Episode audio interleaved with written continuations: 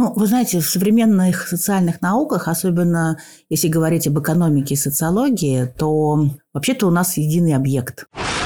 Вот, и, соответственно, я руки-ноги вперед и поехала. Вот так. Получилась моя, моя PhD-программа.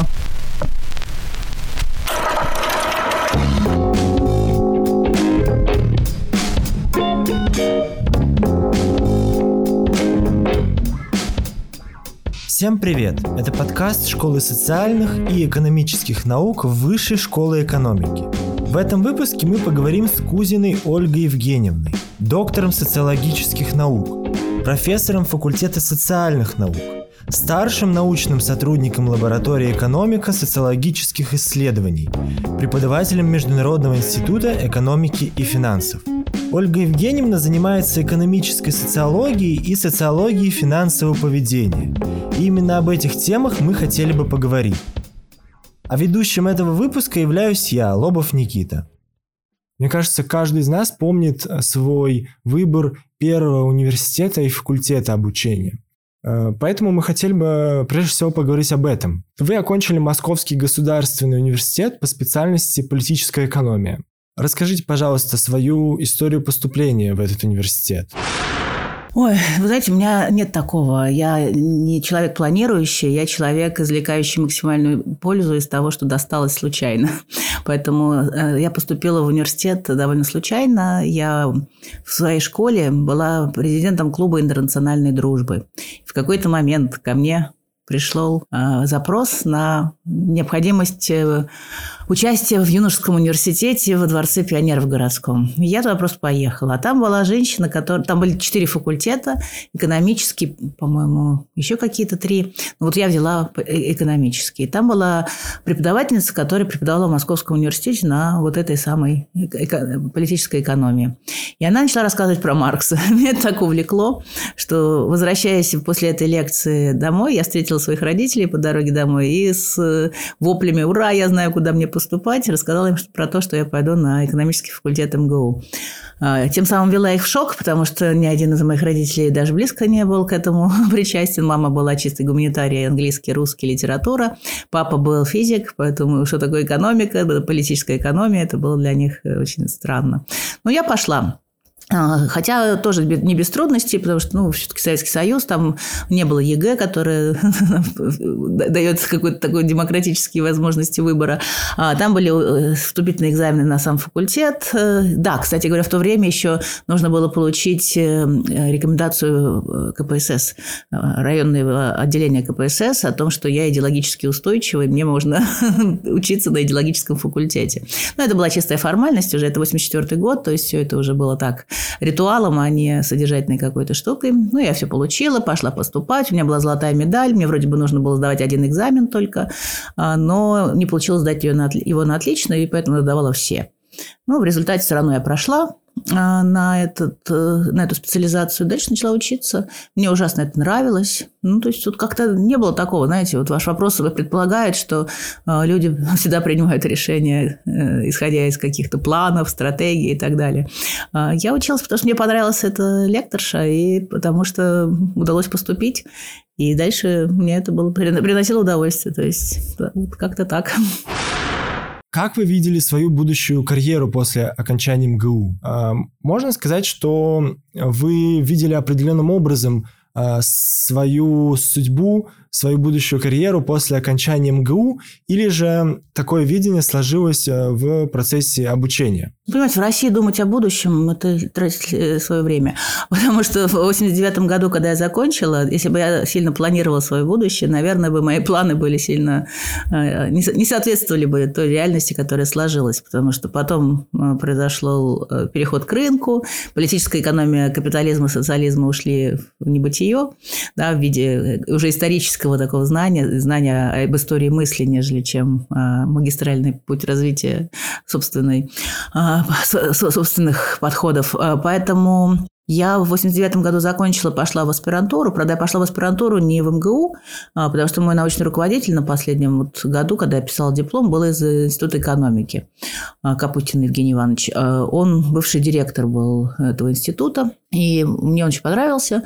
Как-то он мне что-то ну, были интересные с ним разговоры, а, и мне показалось, что имеет смысл писать диссертацию у него. И я поступила в аспирантуру Института экономики. А дальше все пошло опять-таки неожиданно, случайно. То есть э, случился переход к рынку, э, Советский Союз распался, а дальше э, началась гиперинфляция, вообще, вообще было непонятно, что, что к чему и, и куда бежать. И в этот момент я решила, что эта неопределенность уже зашкаливает, я ее не могу выдержать, выдержать, поэтому я решила родить ребенка. И я ушла в декрет и три года сидела с ребенком. Пришел так. Что в момент, когда я писала, это же все-таки уже первый год аспирантуры, там нужно было писать какие-то тексты. Плюс тогда не было никаких компьютеров, мы печатали на машинках. А, я печатаю не очень быстро, ошибаюсь. Там надо было по 10 раз перепечатать страницу, чтобы напечатать ее нормально. А, и в этой ситуации я подумала, а вот я напечатала, вроде там постаралась, а на следующий день это уже все, все поменялось. Потому что я начинала с того момента, когда надо было в качестве эпиграфа брать материалы 19-й партийной конференции, перед тем, как начать вообще что-либо писать. Но потом это, конечно, уже начало уходить. Э, непонятно, что должно было прийти. Поэтому я поняла, что я не понимаю критериев, я не понимаю как это все будет развиваться, что нужно делать, какую тему, что, что, что, что, что поменяется и в какую сторону. Ну и, соответственно, ушла на 4 считай, года в академический отпуск. А когда вернулась в 94-м или там, пятом даже году, а, было уже более определенно. Я дальше села, написала диссертацию, защитила в 97 году. А, вот. И как раз во время предзащиты своей я предзащищалась в секторе или в отделе, в отделе а, у Вадима Радаева. И тогда мы с ним познакомились, и в Институте экономики это было, по-моему, пару было живых отделов, потому что про экономику труда было. А, ребята были молодые, такие ну, интересные. И вот у него в э, отделе экономической социологии. И после того, как я уже защитилась, я перешла к нему работать в его отдел, а потом он перешел уже в вышку, а я за ним. Ну, то есть здесь трудно увидеть какое-то мое личное, мое личное участие в этой стратегии. То есть я, опять, основной принцип – это а, смотри, что тебе подбрасывает жизнь, не упусти своего шанса, что называется. А, вы уже немного рассказали а, про взаимосвязь экономики и социологии. Можете, пожалуйста, чуть больше раскрыть эту тему? Вообще, как после погружения в экономику, экономическую теорию – вы пришли к социологии и решили заниматься ей профессионально? Ну да, когда я познакомилась с Вадимом, он мне предложил перейти. Первый вопрос его был, ты понимаешь, что такое социология? Я говорю, ну, термин слышала. Говорит, ну, окей, тогда ты должна пойти в Шанинку и закончить магистратуру по социологии. И он мне предложил перейти к нему в отдел. Отдел назывался экономической социологией. И для того, чтобы быть экономическим социологом, нужно было хотя бы чуть-чуть представлять, иметь представление о социологии. Чего, конечно, у меня не было, потому что в советское время никакой социологии не было. А, социология только в 89 году появилась впервые на факультете философии в МГУ, но с философами мы были довольно-таки далеко, мы все-таки политэкономы были, вообще в другом корпусе находились. Поэтому я как раз в этот год заканчивала уже программу. Поэтому в этой ситуации знание о социологии мне... Ну, то есть я знала, что такой термин есть, что есть какие-то э, учебники, там есть программы за рубежом, но понимания такого точного, что такое социология и как, с чем ее едят, у меня, конечно, не было. Поэтому Вадим мне сказал, что если хочешь быть э, в моей команде, то нужно э, это понять. Нужно получить образование, которое тебе позволит э, понимать уже это правильно. Я поступила в Шанинку, на, это один год магистратуры. А, в этот момент мы одновременно с Вадимом писали работы по финансовым пирамидам, потому что нам Игорь Задорин подкинул шикарную базу данных включенного наблюдения за вкладчиками МММ у места продажи этих билетов на Варшавском шоссе.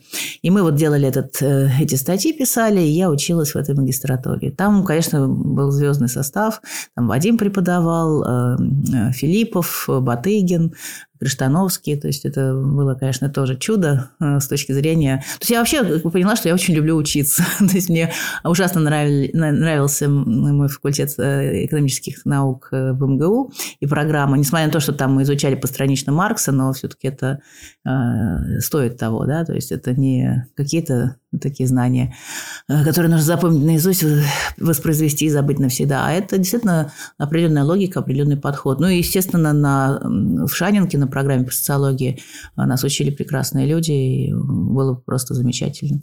А когда я закончила эту э, программу, э, как раз в, МГУ, в Шанинке открылась совместная PhD-программа с университетом Эссекса. То есть буквально в тот день, в тот год, когда я заканчивала, они сделали первый как бы, вот, совместный проект этот. Там было финансирование от Сороса, от э, от, по-моему, еще от каких-то грантодателей, и э, они набирали по два, э, по два студента, ну, по два аспиранта на, по-моему, четыре разных программы. Вот на социологии было как бы два места. И я, опять же, тот человек, который ничего не планирует, но пытается э, во всем поучаствовать. Я просто подалась на эту программу, даже не, не планируя там что-то выигрывать, э, куда-то ехать. Просто подалась на всякий случай. Ну, а что получится? Когда это уже будет стоять как вопрос, тогда буду решать. Вот. И так получилось, что я в результате выиграла. Эм, там была проблема в том, что многие достойные кандидаты с точки зрения лучшего знания социологии, чем я, они не очень хорошо с английским справились. А там нужно было IELTS дать на высокий балл. А у меня, ну, в силу, да, наверное, опять повезло в жизни, мама же на английском со мной, я в школе англоязычной, ну, с углубленным изучением английского языка какое-то время училась. То есть э, мне повезло. Я оказалась одна на два места. Вот когда я задумалась о том, э, стоит ли мне вообще ехать, ну, потому что я уже была замужем, меня был ребенок. И я как раз с Вадимом поговорила на это, он сказал, ты, у тебя выбора нет. Я говорю, «А что так? Ну, потому что если ты не поедешь, то мы провалили первый год набора. Это так не делается. Нам вообще закроют это все. Так что давай, руки, ноги и вперед. Вот. И, соответственно, я руки, ноги и вперед и поехала. Вот так. Получилась моя, моя PhD-программа по э, вот именно написание диссертации уже по социологии. Вы уже упомянули э, про свое образование в университете Эссекса и написание PhD в этом университете.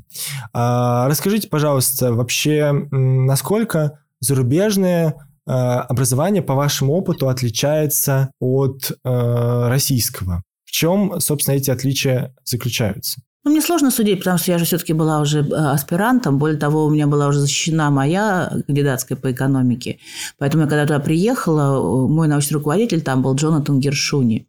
А он человек свободных взглядов. Он, значит, первым делом спросил, так, какое у тебя образование? Я говорю, ну, политэкономия и кандидатская по экономике. Он говорит, так ты уже уже все знаешь, как все делать, как писать. Э, давай так. Потому что в PhD-программах э, другим студентам назначили курсы обязательные к прохождению, и они учились там. А мне он сказал, ты знаешь, что тебе учиться, на курсы ходить? Просто пиши свой тезис, со мной будешь обсуждать какие-то его части. Поэтому я там фактически не училась, как бы вот у меня не было курсов, которые должна была взять и пройти и сдать. У меня были вот эти прекрасные время написания сначала, сидения в библиотеке, написания чего-то, какого-то куска, отправления его Гершони, ожидания от него фидбэка, встречи с ним, обсуждение того, что я написала, и дальше э, новый цикл. То есть вот так мое было обучение. То есть оно в этом смысле, наверное, действительно британское, что ты плывешь сам, а вокруг люди, которые тебе могут чем-то помочь, но для того, чтобы они тебе помогли, нужно к ним обратиться. Я ходила на очень интересные семинары там, потому что Эссекский университет, э, ну, сами понимаете, я все-таки была экономистом еще пока довольно сильно. То есть количественные методы, там, понимание, что это все вот э, так нужно делать. А э, социологи в Эссексе очень часто были качественники. То есть я была часто шокирована, как что это называется наукой. Ну, как, знаете, это противостояние между качественниками и количественниками. То есть я не понимаю, зачем и как это может быть наукой, в общем, была несколько в шоке. И поскольку там было довольно много студентов именно качественников, я начала искать количественников. И я э, пошла в Институт социальных и экономических исследований, там у них такой, который э, отвечал за сбор данных по британской панели домохозяйств. И там была шикарная тоже тусовка. Там работали люди из разных специализаций. Там были экономисты, там были социологи, там были психологи. И их семинары еженедельные состояли в том, что кто-то приходил со своей paper, экономист, социолог или психолог, а все остальные начинали его забрасывать вопросами и критиковать, э, подсказывать. Ну, как бы мы, в академии критическое высказывание – это не выпад против человека, а это помощь ему. Потому что если ты смог ему помочь взглянуть на свою работу с другого какого-то ракурса, это означает, что э, его окончательная работа будет более фундирована, как бы более, что ли, обоснована. Да? То есть он, если сам не видит этой проблемы, то вот э, коллеги помогают его эту проблему увидеть, а уже он дальше справляется с ней. И поэтому такая работа становится сильнее. Вот ровно это было в Эссексе. Ровно это у нас сейчас происходит, например, в лаборатории экономико-социологических исследований, где вот по вторникам идут обсуждения. А, хотя среди нас нет профессиональных э, психологов, да, но мы часто их приглашаем на наши вот. А так наш бэкграунд, э, Вадим сам доктор экономических наук, да, то есть его бэкграунда хватает. Потому что многие э, вот старшего поколения социологи, они же не социологи, они, у них образование всегда было другое. Потому социологии не было в тот момент. Поэтому среди нас были и историки, вот, например, Диляра Ибрагимова, она историк по образованию, Вадим экономист, я экономист. Ну, я как бы два, два, уже у меня двуличие полное, да, потому что у меня и э, по социологии PhD, и по экономике кандидатская. Вот. Э, есть физики, например, Денис Стребков изначально э, учился, не помню, то ли в МИФИ, то ли в МФТИ.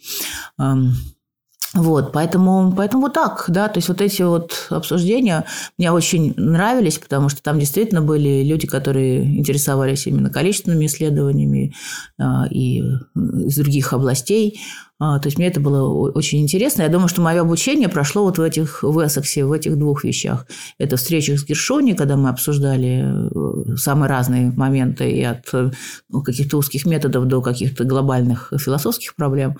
И вот эти вот семинары исследовательские, где я поняла, как, как устроено исследование и как его надо делать для того, чтобы это было э, считалось приличным, правильным в академическом сообществе.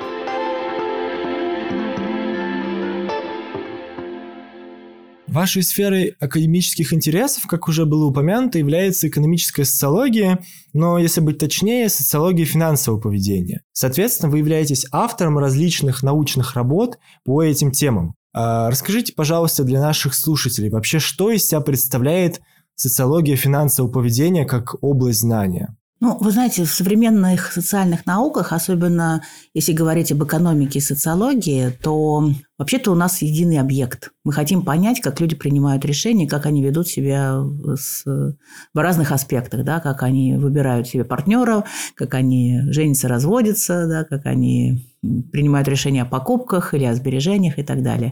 То есть этими вещами занимаются все, и психологи, и экономисты, и социологи. Поэтому если говорить о том, что такое экономическая социология или социология финансового поведения, э, можно сказать кратко. Это то, чем занимаются социологи в этой области то, что интересует социологов в этой области. Потому что различия между этими социальными науками лежат не в объекте исследования, как я уже сказала, всех интересует, как люди принимают решения, как они себя ведут. Ну, или не принимают решения, да, здесь, в зависимости от подхода. А различие именно в подходе. То есть, через те, какие теоретические концептуальные очки мы смотрим на это поведение. Если экономистов интересуют, они заходят с рамкой рационального поведения, полного или частичного, то социологи заходят со своими понятиями ну, социальных норм, э, культурных практик, э, власти, ну и так далее, и так далее. Вот, поэтому социология Социология финансового поведения, вообще-то, когда я ей начала заниматься, я так поняла, что она вообще-то не очень была развита. Почему? Потому что как вообще я создала свой курс? как я, э, я пришла с Вадимом э, в вышку, и мое образование было вот такое, да, то есть я в тот момент, как раз когда я пришла в вышку, я в этот момент поступила в магистратуру Шаринку. Да, я пришла на социологический факультет э, преподавать социологию, не очень понимая, что это такое. И я спросила Вадима, говорю, ну а как? Я же не буду политэкономию, социализма там, или коммунизма, или, или капитализма преподавать.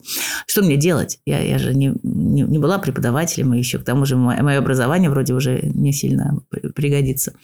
А он говорит, препод... Э, вообще это хорошая идея, если ты будешь преподавать то, в чем ты хоть чуть-чуть разбираешься. А в этот момент мы как раз делали я, Яна Рощина и Вадим, мы делали проект, тоже за какие-то грантовые деньги по... Эм, а, ERC, это был э, консорциум экономических исследований. И мы делали проект по моделированию сберегательного поведения российских домохозяйств. И мы проводили сами опрос, мы его анализировали. Нам оказывали очень хорошую поддержку вот этот фонд, потому что они не только денег давали, а, и не столько, сколько а, были там всякие разные тоже поддерживающие курсы, поддерживающие наши исследования курсы, эксперты смотрели наши тексты, советовали нам что-то и так далее. Вот, поэтому а, я подумала, если я знаю что-то про сбережения, может быть, тогда финансовое поведение населения. А поскольку это социологический факультет, социология финансового поведения населения. И это случилось где-то в августе, ну, то есть где-то в июле-августе, когда мы принимали это решение. я подумала, ну, вот за лето я посмотрю, то, что там социологи на эту тему э, пишут, и сделаю курс. А к моему ужасу, когда я обратилась э, к работам, я выяснила, что не хватит на курс. Ну, там будет Зелизер, э, да, в общем, и все практически.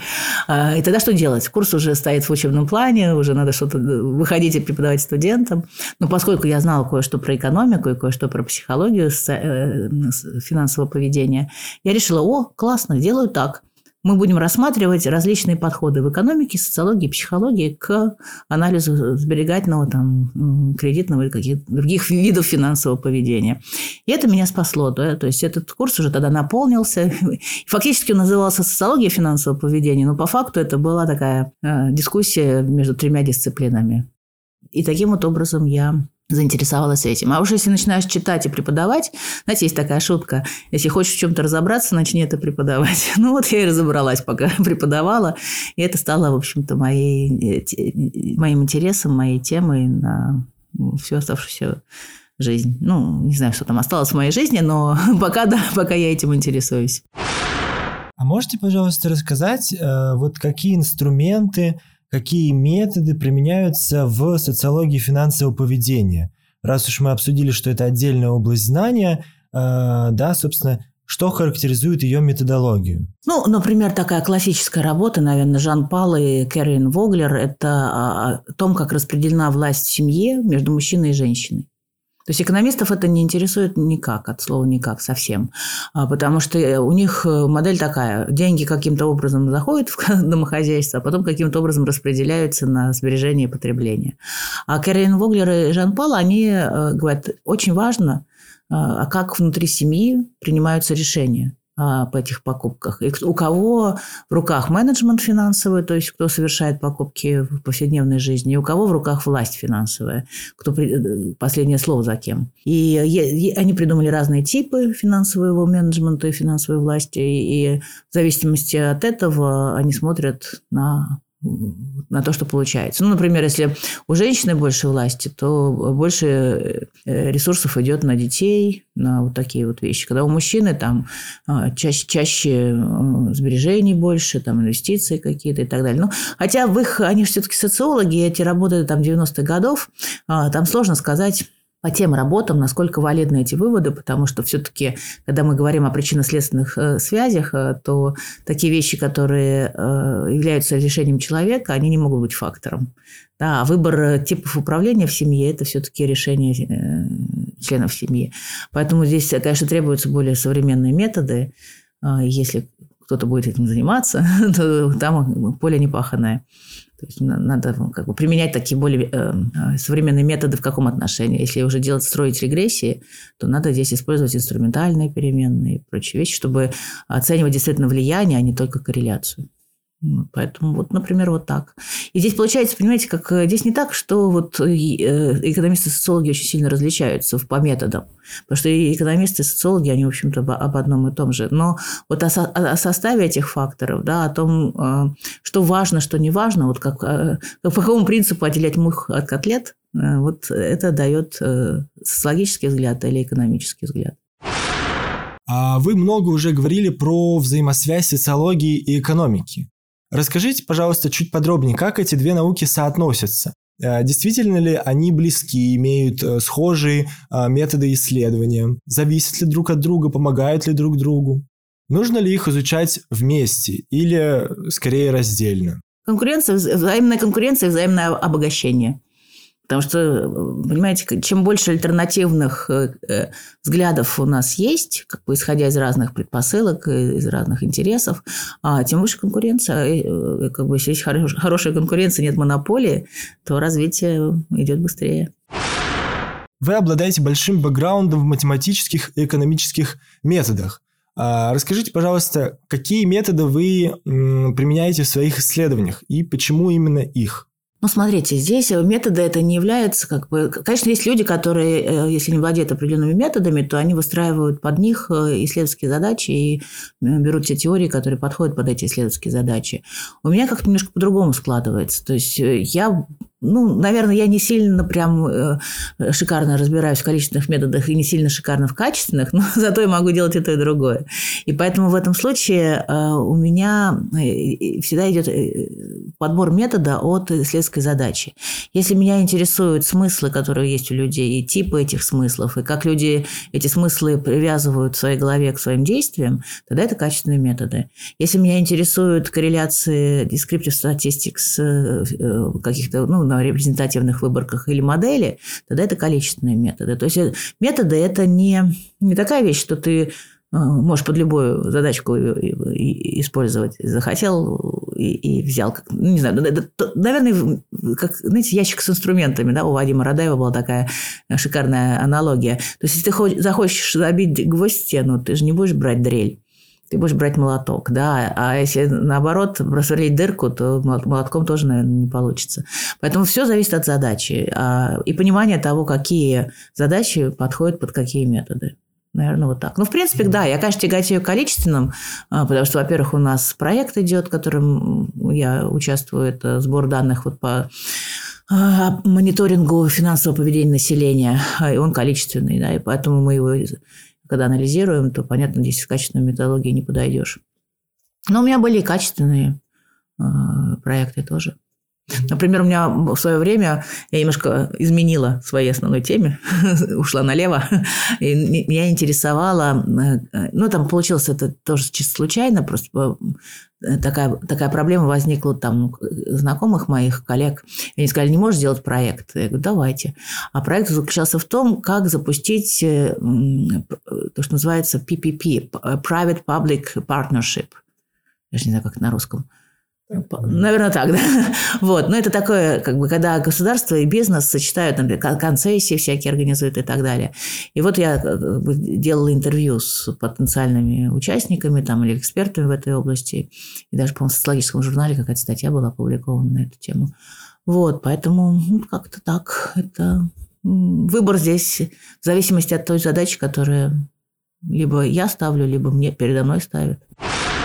В 2023 году вышла книга, которая называется «Как россияне справляются с новым кризисом. Социально-экономические практики населения». Вы были одним из соавторов наряду со многими другими э, вышкинскими исследователями. Расскажите, пожалуйста, о ключевых выводах, которые были сделаны в ходе исследования. А, ну, смотрите, нас интересовало, а, как изменилось э, или как меняется поведение россиян в разных аспектах. Но поскольку я отвечала за финансовое поведение, я э, задавала вопросы или там, я еще не помню, кто эти вопросы придумал, эм, потому что я была как раз в творческом отпуске в этот момент, может быть, я и не задавала их.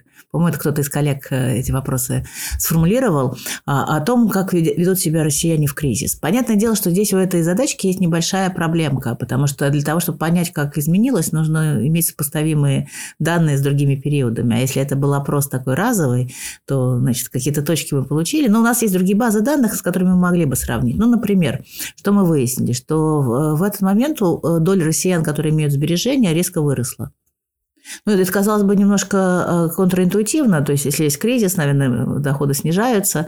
Поэтому, наверное, сбережений делать, получается, сложнее человеку, или они тратятся накопленное ранее. И, по идее, должно быть сбережение уменьшаться, количество сберегателей уменьшаться, или доля сберегателей уменьшаться. А мы получили рост. Потому что, например, в наших прошлых исследованиях наличие сбережений там от четверти до трети, а здесь почти 50%. Ну вот, это интересный факт. Конечно, мы его объяснили, потому что, опять же, здесь помогла моя, э, мой опыт преподавания. Потому что, с одной стороны, если говорить экономическим языком, то в условиях снижения доходов люди тратят сбережения, они делают их. Но если посмотреть на теории, которые существуют в психологии, экономической психологии, например, Джордж Катона, то он говорит следующую вещь. Все зависит от того, насколько далеко оценивают будущее респонденты, ну или люди, да. То есть, если они смотрят далеко и видят негативный тренд, то есть они, как бы, знаете, имеют долгосрочные негативные ожидания, то в условиях кризиса вместо того, чтобы тратить накопленное, чтобы как бы поддержать э, свой уровень жизни на, прежнем, э, на прежних отметках, они начинают, наоборот, экономить и сберегать, потому что впереди, возможно, еще будет хуже. И вот э, если во время кризиса люди не тратят сбережения, а наоборот их делают, значит, их э, оценки долгосрочные негативные. И это может объяснить наличие. Но поскольку финансовое поведение многофакторное, нужно еще смотреть на что произошло с доходами, уменьшились они или нет, э, э, насколько, что происходит с доверием, например, институтом финансовым, это банком и так далее. Потому что вот в настоящий момент проблема какая? А, люди готовы делать сбережения, потому что действительно будущее неопределенное, и всем, всем бы хотелось иметь какой-то финансовый резерв. Но дальше стоит вопрос, а в чем его хранить? Да, в рублях инфляция, в банках э, неизвестно, что будет с этими банками. Мы и так-то, как россияне, не... хотя это э, вера, не вера, тут я не говорю, что это правильная вера. Да? То есть здесь не важно. Наши банки, допустим, защищены системой страхования вкладов да, государственной, и она до сих пор работала как часы. Здесь вопрос не в том, как это на самом деле, здесь вопрос в их отношениях. Да? И поэтому, если отношения доверия не сложилось, или отсутствуют, или существуют опасения относительно того, выдержат ли банки или, или не выдержат э, той ситуации, которая складывается, то если у человека возникает ощущение, что все будет плохо, то э, его поведение будет связано с этим ощущением. Значит, теорема Томаса и Томаса. Да? Если э, что-то кажется реальным, то оно может стать реальным по своим последствиям. Ну, как известный пример этого самосбывающегося пророчества – это бегство вкладчиков из банков. Даже если прекрасный банк вдруг будет воспри- воспринят как не очень хороший, то люди придут, заберут вклады, и он станет таким нехорошим, потому что ни один банк не выдержит э, на бегство вкладчиков. Поэтому вот в данный момент проблема какая? Сберегательные установки растут, то есть люди хотели бы иметь финансовые резервы, а способов э, сохранить эти сбережения э, каких-то, которым бы люди доверяли. Даже королева наших предыдущих опросов, вот как вы думаете, какая, какая форма сбережений воспринимается как наиболее надежная, наиболее выгодная в России? Да, абсолютно верно, да. Вот, интуиция не подводится социолога. Действительно, даже она уже э, как бы выглядит не очень, да, потому что мы видим, что и цены снижаются, э, то, то, то есть рынок то растет, то падает, да. Вот, поэтому э, в данной ситуации у человека как бы возникает проблема. Потребность есть, а способов ее решения не очень много.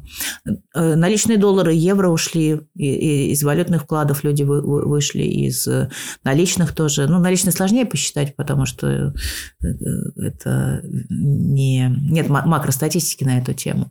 Вот, но по опросам видно, что э, как бы, интерес к доллару и евро снизился за последний год. Ну, это тоже понятно почему. Вот, поэтому инвестиции это еще хуже. Никто не только не верит, но еще и не знает, а, что это и как. А, поэтому вот такая, такая, такой раздрык возник. Вот, и это очень интересно, потому что ну как для исследователей, да, то есть мне интересно для, для, для людей, людей, живущих в этом а, состоянии, но это интересно исследовать, посмотреть, каким образом формируется те стратегии, которые в условиях этой полной неопределенности у людей есть. Мне на самом деле в самом начале моей исследовательской карьеры был очень интересный проект. Э, мы делали это для фонда Форда. Мы изучали э, людей, приехавших в Россию из других вот постсоветских стран, ну, миграция такая, которые вот приспосабливались, ожидали. Они, по-моему, еще даже паспортов особо не имели российских. То есть они были в таком э, взвешенном состоянии, приблизительно так, как мы сейчас, наверное, все находимся. И я разговаривала как раз про стратегии финансового поведения с одной девушкой, никогда не забуду. Она мне говорит, ну вот да, вот я приехала, сложности, да, пока еще живу, там какие-то пособия или там какие-то пом- какую-то помощь получаю. На работу особо устроиться не могу, но там какие-то временные подработки получается делать. И все так. А меня же, я же финансовое поведение, сбережения. А вы же в такой ситуации, вам надо какие-то резервы делать, вы там откладываете что-то, у вас есть какой-то финансовый резерв? Она, значит, смотрит, как на инопланетянку, говорит, нет, ну, послушайте, какой финансовый резерв? Банк я не могу положить, у меня еще нет паспорта. Да и банк, в общем, в 90-е годы это такое условное название. А что я могу сделать? Я могу накопить наличные и положить вот где-то себе под подушку. Ну, вы посмотрите на мою дверь. Там замок открывается шпилькой.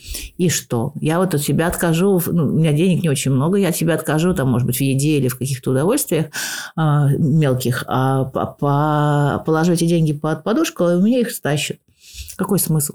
И вот этот образ, да, когда человек э, уже можно распространить на всю нашу жизнь, если мы да, нам, по идее, надо это делать, но если у нас их стащат, да, или если это сложится так, может быть, не стащит кто-то целенаправленно, да, а именно, ну, как, например, высокая инфляция в 92 году, там, в 91 году, а, когда все сбережения в сберегательной кассе были съедены в момент, потому что инфляция была 26 раз, да, цены выросли в 26 раз за год, а, значит, люди потеряли деньги. То есть э, смысл вот эм, и вообще долгосрочные стратегии в ситуации такой неопределенности, они получаются неэффективны, потому что, несмотря на то, что ты вроде бы как бы деваться-то некуда, ты должен вроде что-то планировать, стратегизировать, это всегда будет лучше, чем жить, э, плыть по течению. Но, с другой стороны, а как? Да? То есть лучше иметь план, чем не иметь, но если все твои планы не учитывают... Вообще богатое воображение не может вообразить всего, чего может произойти, а, то, наверное, довольно сложно. Ну вот в этой как бы области меня очень интересует. Например, меня сейчас сейчас очень интересует тема, связанная с финансовой устойчивостью. Вот что дает возможность человеку быть финансово устойчивым? Э, устойчивым в каком смысле? Что если что-то происходит, например, там, человек теряет работу или, э, не знаю, там, банк, в котором он э, держит деньги, куда-то что-то с ним случается, или деньги как-то, или инфляция, или еще что-то, да, пожар, наводнение, ну, какие-то вот такие внешние эффекты негативные, внешние негативные шоки, то как а, как люди могут с ними справиться, от чего зависит, что они могут с ними справиться. То есть вот такая, такого рода вещи. В литературе сейчас это довольно модная э, тема, и в экономической, и в социологической. Почему? Потому что кризис 2007 года ровно это и показал, что а, люди разделились на те, у кого есть эта некая финансовая устойчивость, и у кого нет. И здесь понятно, что социологи очень нужны, потому что устойчивость это не только в связи с тем, что у тебя есть деньги или какие-то финансы, да, которые тебе позволяют э, это, использовать этот резерв в таких случаях, но у тебя могут быть и другие социальные резервы, да, твои родственники, друзья – да, если у тебя есть кому помочь, да, если какие-то есть сети поддержки.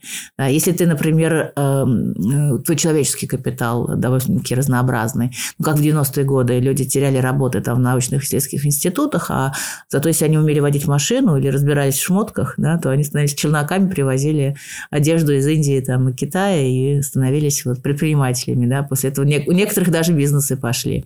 А кто-то вот это, занимался подвозом на собственной машине и так далее. То есть вот что, что э, позволяет, какие, э, какие ресурсы человеческие позволяют людям держаться на плаву в сложных обстоятельствах. Это ужасно интересная тема, которая меня сейчас больше всего волнует. В 2018 году была выпущена статья «Перекредитованность россиян. Миф или реальность», с автором э, которой вместе с Крупенским вы являетесь. Так все-таки, перекредитованность россиян – это миф или реальность? И какие тенденции наблюдаются в России в поведении заемщиков? Миф. Ну, в тот момент это точно миф. А, сейчас э, мы как раз собирались как бы обновить данные и посмотреть на то, что произошло за э, время с 2018 года. Но в тот момент это было точно мифом, потому что а, из-за чего возникла вообще идея, что россияне перекредитованы? Ну, в основном это журналистская такая была история. То есть очень много было публикаций, что вот э, люди перекредитованы, посмотрите, как ужас, какой ужас. Банки, опять же, часто такие такого рода а, оценки давались в, связи с тем, что вот банки э, э, жирные коты грабят население высокими процентами и так далее. А, ну, то есть так, такая логика иногда встречалась. И э, поскольку я этим занимался, я никак не могла понять, с чего это вдруг э, у людей такая, э, такой, э, такой вердикт, который, в общем, не бьется ни со, ни со статистикой, ни с чем. Я реш, решила разобраться. То есть в этой статье э, изначально были э, использованы все методы оценки перекредитованности, которые существуют в современной науке, да, в экономике, ну, в основном в экономике. Да. Есть макрооценки перекредитованности, есть микрооценки. То есть, э, ну, как таковая перекредитованность не имеет, знаете, такого э, точного э, какого-то на английском языке такой threshold, да, ну, какого-то э, такого, знаете, как температура тела. То есть у вас 37, значит, у вас что-то не то, да, или там 38, а 39 уж точно, вы, вы в горячке, вы больны. Вот в, э, в этой области такого нет э, точного значения, после которого мы можем сказать, что да, экономика перекредитована, потому что очень много всяких факторов. Ну, например, американцы могут быть больше перекредитованы, чем россияне, да, ну, с точки зрения вот этих показателей, но при этом это не приводит еще к проблемам. А россияне они могут быть менее перекредитованы, а проблемы уже появляются. Ну, то есть, но с другой стороны, если вы смотрите на эти макропоказатели, сравниваете их, вы хотя бы можете понять, в какой зоне находится Россия. Я вот в этой статье как раз посчитала там макропоказатели. Это объемы кредитов к GDP, к ВВП и к GDI, это доходы населения. И выяснилось, что Россия везде в конце списка. То есть у нас настолько низкие эти показатели, что мы даже не в середине, не наверху, где-то там, не, не знаю, Мексика, по-моему, у нас э, только была ниже в одном из этих показателей.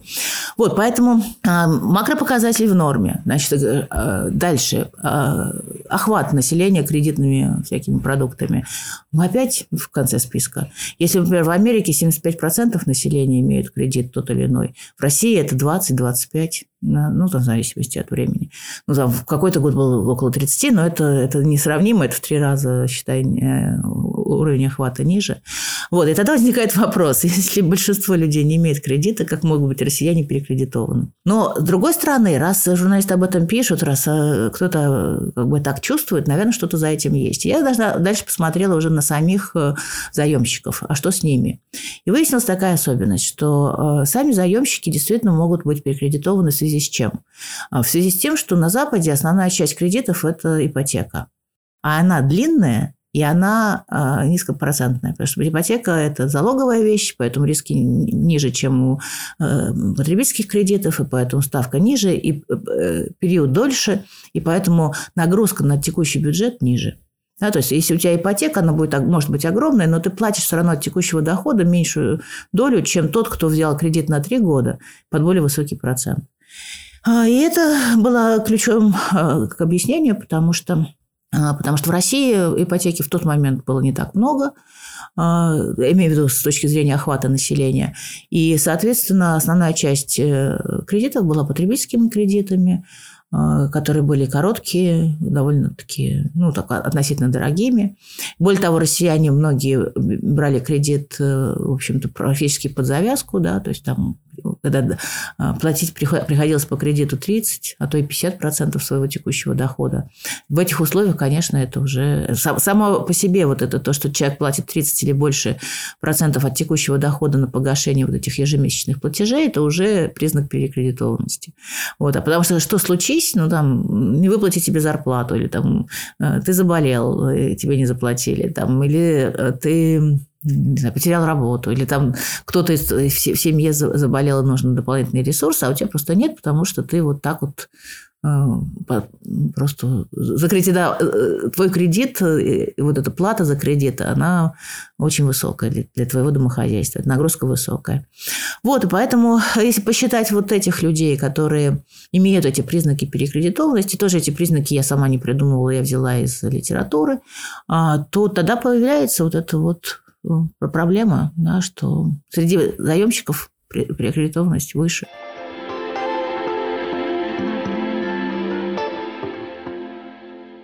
Ольга Евгеньевна участвует э, в школе социальных наук с самого ее основания, а теперь примет участие в другой школе, школе социально-экономических наук. А, поэтому мы хотели бы спросить Ольгу Евгеньевну о школе социально-экономических наук. А, скажите, пожалуйста, к чему а, вообще, по вашему мнению, может привести интеграция экономики и других социальных наук в единой школе? Насколько плодотворным вам кажется сотрудничество и взаимосвязь экономики и социологии? А, как это поможет школьникам сделать выбор и определиться с траекторией поступлений со своими академическими интересами? Ну, мне кажется, просто социальные науки, они они социальные, то есть они про общество, опять же, с того, чего мы начали, что и экономисты, и социологи, и даже психологи изучают э, приблизительно одно и то же. Как люди себя ведут в повседневной жизни, как они принимают решения, как, как они действуют, да, как объяснить их поведение.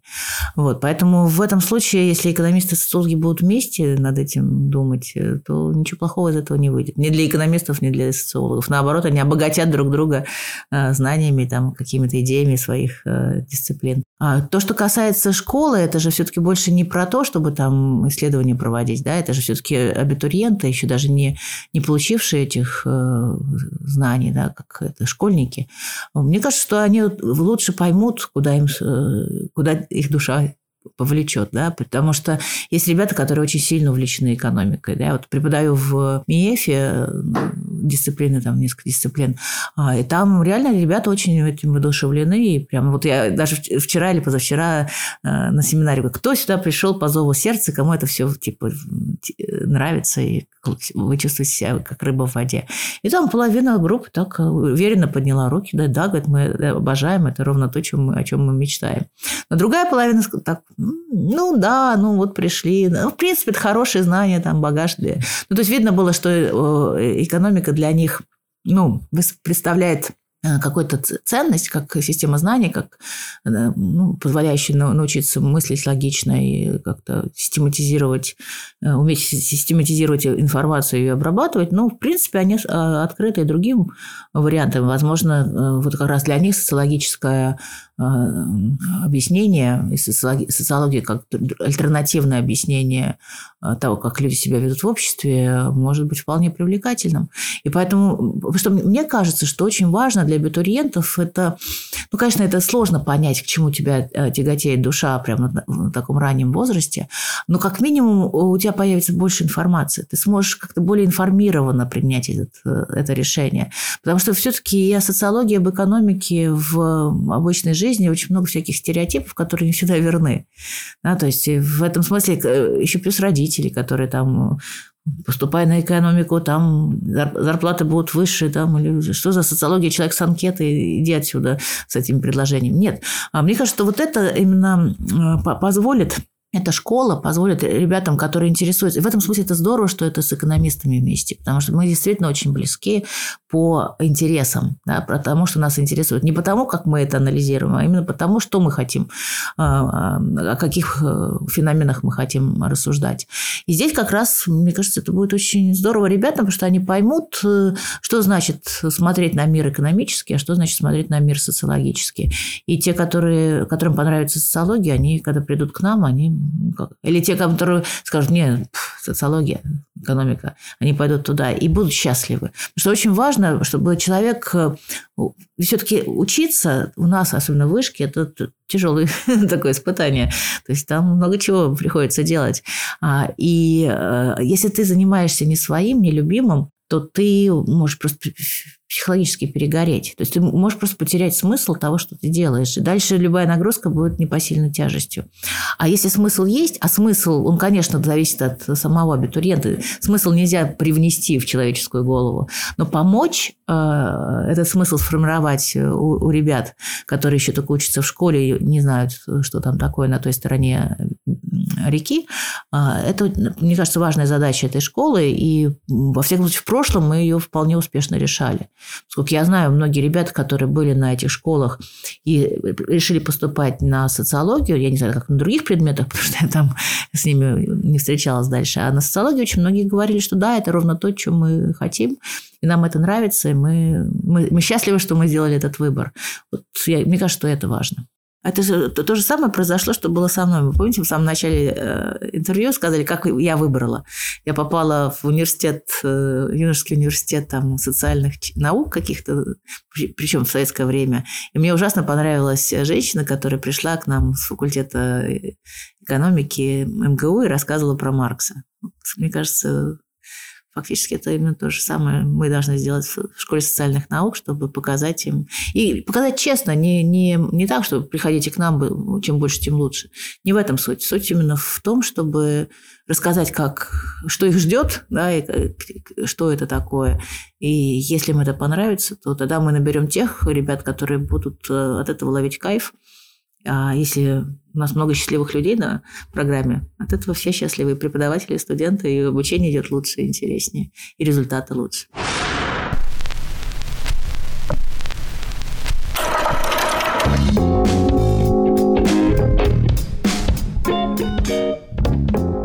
Это был подкаст Школы социальных и экономических наук. Слушайте нас на всех стриминговых платформах, а также в группе Школы ВКонтакте. Организацией подкаста занимались Никита Лобов, Алексей Бажев и Полина Нерсисян. До встречи в новых выпусках.